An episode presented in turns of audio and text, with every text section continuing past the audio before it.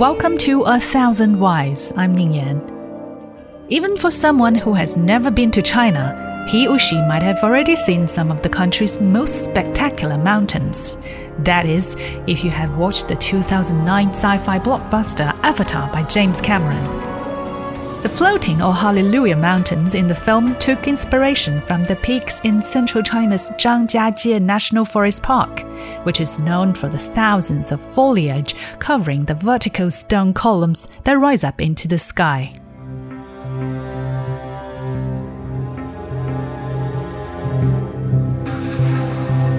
Many of you may not know that apart from the sprawling Himalayas, there are numerous other mountains all over China.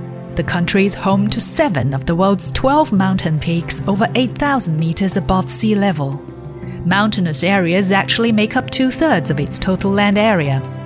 So, when mountains are commonplace, it is not uncommon for Chinese people to go deep into these sacred summits and get inspired by what they have to offer. Just so you know, not every mountain in China looks like the floating mountains in Avatar. Like Los Angeles in the US, there are Chinese cities built right on mountains such as Chongqing in southwest China. For other city dwellers who live in the plains, trekking the mountains has been an ideal option to escape from our day to day lives. Chinese people revere the mountains for a number of reasons. Why? Let me walk you through a few. In ancient Chinese folklore, Mountains are the dwelling place of gods, goddesses, incredible plants, and sacred animals. There's a well known poem written by 8th century Chinese poet Liu Yuxi expressing such a belief. No matter how high the mountain is, it'll be very famous if there's a fairy in it. No matter how deep the lake is, it will have supernatural power if there's a dragon in it. Immortals are believed to live in the mountains, and people living in the mundane world have always attempted to find medicinal herbs and magical fruits of longevity in the mountains. For centuries, man wandered in the mountains not only in quest of immortality, but to purify the spirit and find renewal. Taoist and Buddhist holy men went to sacred mountains to build meditation huts and establish temples. There are numerous mountains in China that are considered to be sacred, and the key locations may be divided into several groups. One of these groups is known as Wu Yue, roughly translated into English as the Five Great Mountains. They're Mount Taishan in East China's Shandong province, Mount Hengshan in Central China's Hunan province, Mount Huashan in West China's Shaanxi province, Mount Hengshan in North China's Shanxi province, and Mount Songshan in Central China's Henan province. And you may wonder, among all the mountains in China, why are these five mountains singled out as the top five? Well, there's an old saying that goes, you won't want to see any other mountain after you come back from the Great Five. These five mountains don't just offer breathtaking views. According to Chinese mythologies, these mountains were formed from the body of Pangu, who created the world by dividing earth and heaven. He was the first living being on earth.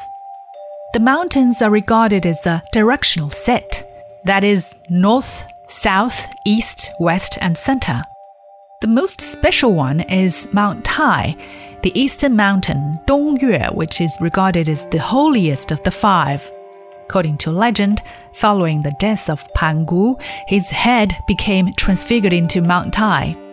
As the east is traditionally regarded as the prime cardinal point and the direction associated with Genesis and rebirth, Mount Tai was where several Chinese emperors traveled to offer their prayers to heaven for the well being of their realm. When discussing mountains, one mythological figure normally comes up. His name was Yu Gong aka the foolish old man. As the story goes, the senior of 90 years lived near a pair of mountains and he was annoyed by their obstruction. So one day, he had an epiphany to dig through the mountains with hoes and baskets. When questioned as to the seemingly impossible nature of his task, the foolish old man replied that while he may not finish this task in his lifetime, through the collective efforts of himself, his children, grandchildren, and future generations, someday the mountains would be removed if he persevered. The gods in heaven, impressed with his work ethic and perseverance, ordered the mountains to separate. There are also other Chinese legends in which mountains, no matter how high, couldn't stop people from going their ways, either for love or for righteousness. Mountains are a classic subject matter in Chinese poetry since ancient times. Legendary Chinese poet Li Bai liked to reside in green mountains, and he wrote about his environment in many of his poems. One of his most famous, titled Mountain Dialogue, perfectly captures the serene solitude people find on mountain tops. It goes like this You ask me why I dwell in green mountains. I smile and reply not, for my heart is carefree. As the peach blossom flows downstream and is gone into the unknown, I have a world apart that is not among men. Mountains are often featured predominantly in landscape paintings. It's believed that as early as Han Dynasty, mountains figured prominently in arts. By the late Tang Dynasty, landscape paintings had evolved into an independent genre that embodied the universal longing of cultivated men to escape their daily routines to commune with the nature. The prominence of landscape imagery in Chinese art has continued for thousands of years and still inspires artists today. The Chinese people are fond of the mountains so much so that they can easily find artificial mountains made of rocks in gardens. If you happen to see such an artificial mountain in a Chinese garden, don't be surprised. Please understand that rocks in the Chinese garden is what sculpture is to a European one. A deep appreciation for stone structures stemmed from ancient religious attitudes towards nature, which included the veneration of mountains. Confucius may have a point in his explanation of Chinese love for mountains. According to the philosopher from 2000 years ago, while the wise man enjoys water, rivers, and oceans, the benevolent loves the mountain. Well, the logic is a wise man is sensible, quick in reaction, active in thought, like the continual flow of water. So he is likened to this element. While a benevolent person is kind, content, reasonable, tolerant, and steady, just like the mountain.